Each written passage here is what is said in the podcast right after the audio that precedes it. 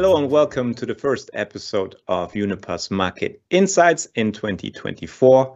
My name is Florian Oberländer. I will be your host for today. And as usual, I'm very delighted to welcome Uniper's Chief Analyst, Gregor Pett. Hi, Gregor. Hi, Florian. Good to see you. Good to see you too. And as usual, we prepared some very interesting topics. We will discuss potential um, price drivers for this year. Uh, we will take a closer look um, to the current situation in the Red Sea and what impact it could have uh, on the European markets.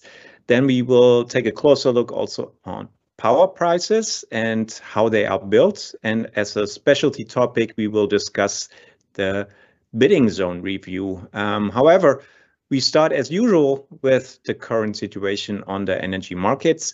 Gregor, uh, in 2023, we saw still elevated price levels, um, however, not as volatile as in 2022. Um, and towards the end of the year, we kind of saw a bearish development there. Um, some temporary price spikes due to geopolitical conflicts that we saw in the world. How has that carried on to 2024 so far?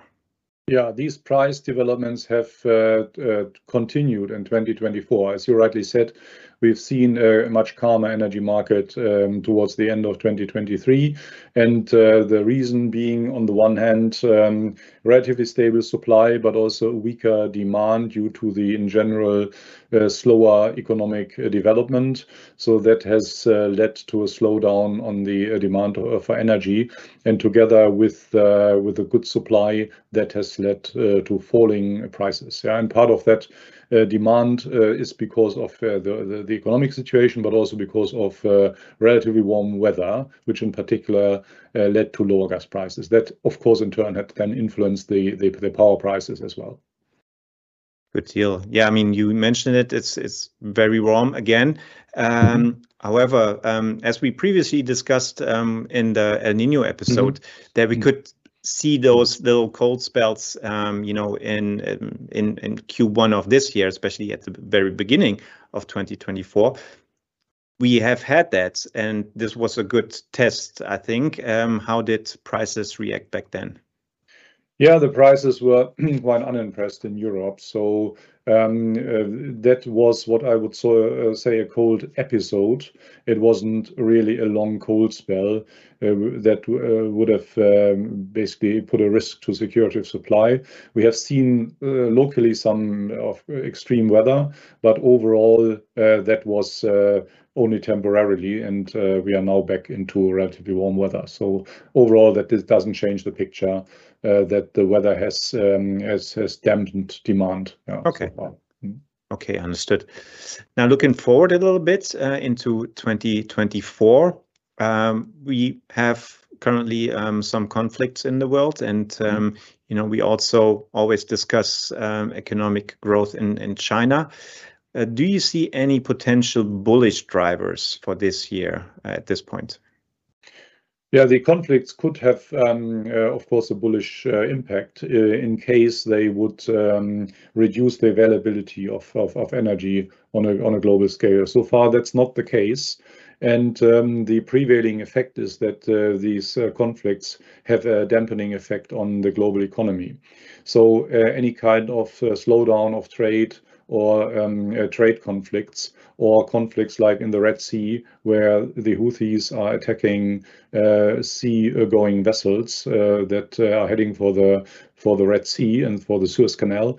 Um, uh, that uh, that has a slowdown effect on global economy, and also the general concerns um, and the, economic climate is, slowing down. And that is moment, momentarily the stronger effect as compared to a potential reduction of avail availability of energy. Yeah? So we don't see that right now. The energy is available the energy is available.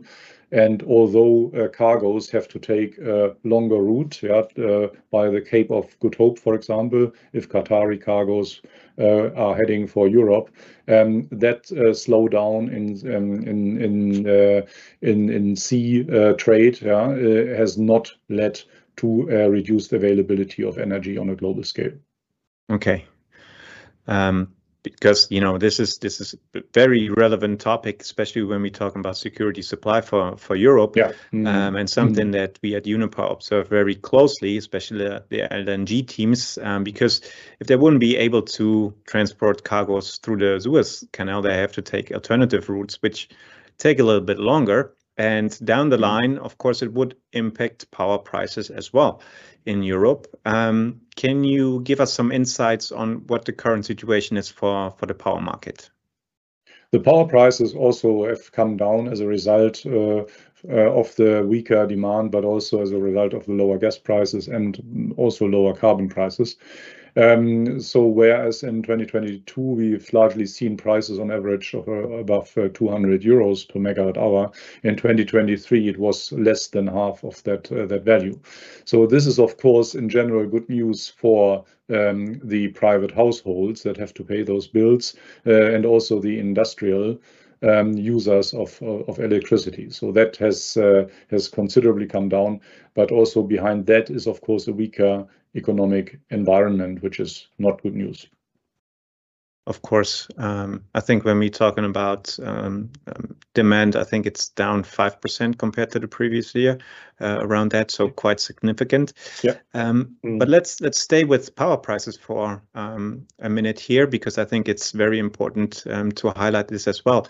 How are power prices built, especially when we're talking about you know renewable energy or the impact of mm -hmm. commodities mm to the price? Can you explain a little bit in, in detail how they are formed?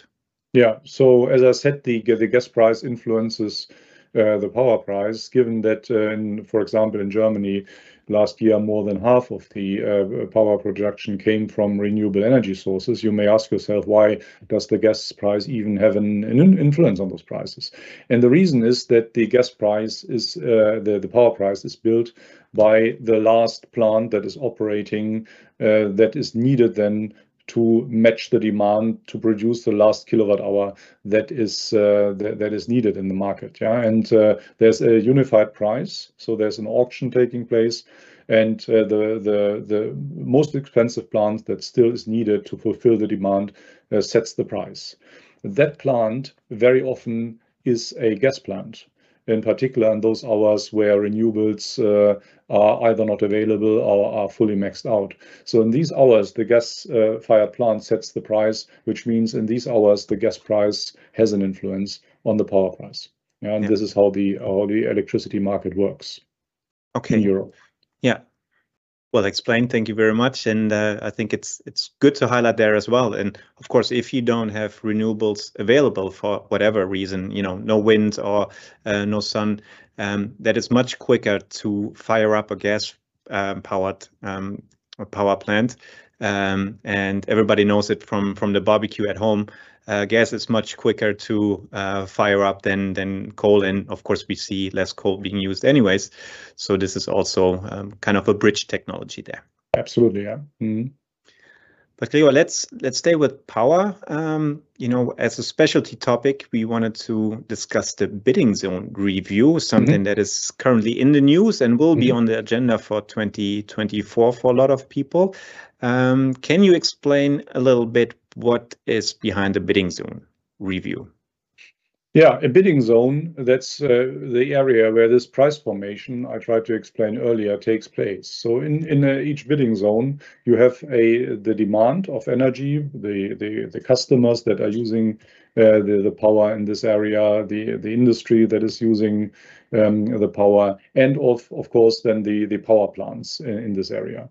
So in Germany, um, we have uh, one bidding zone only. So which means we only have one wholesale market power price in Germany, and uh, this price formation uh, only takes place uh, basically in, in this unified area.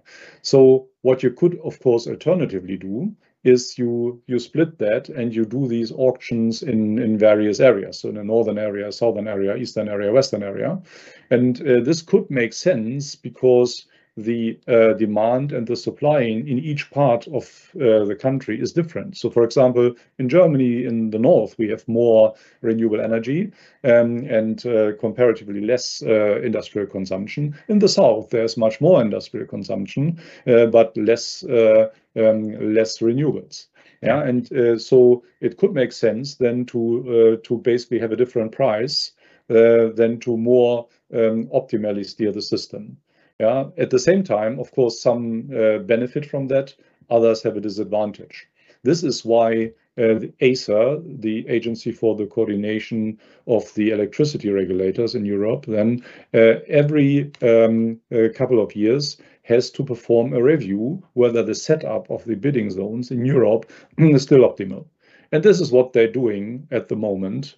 And uh, the result could be that in Germany we see more than one bidding zone, but uh, at the end it's a political decision whether that actually will take place. So it's not decided yet whether that will take place. Okay, good deal. Yeah, we will keep our listeners and uh, viewers, of course, up to date Absolutely. there as well, because you know it's um, relevant for us as a company um, too. So we will give you an update as soon as we have further news on this. Gregor, this is already the first episode for 2024. Thank oh, you very much for your insights. yes, yes, yes, yes. Um, but we will be back with more and uh, hope you tune in next time again. Until then, see you. Bye bye. Bye bye. Looking forward to the next one.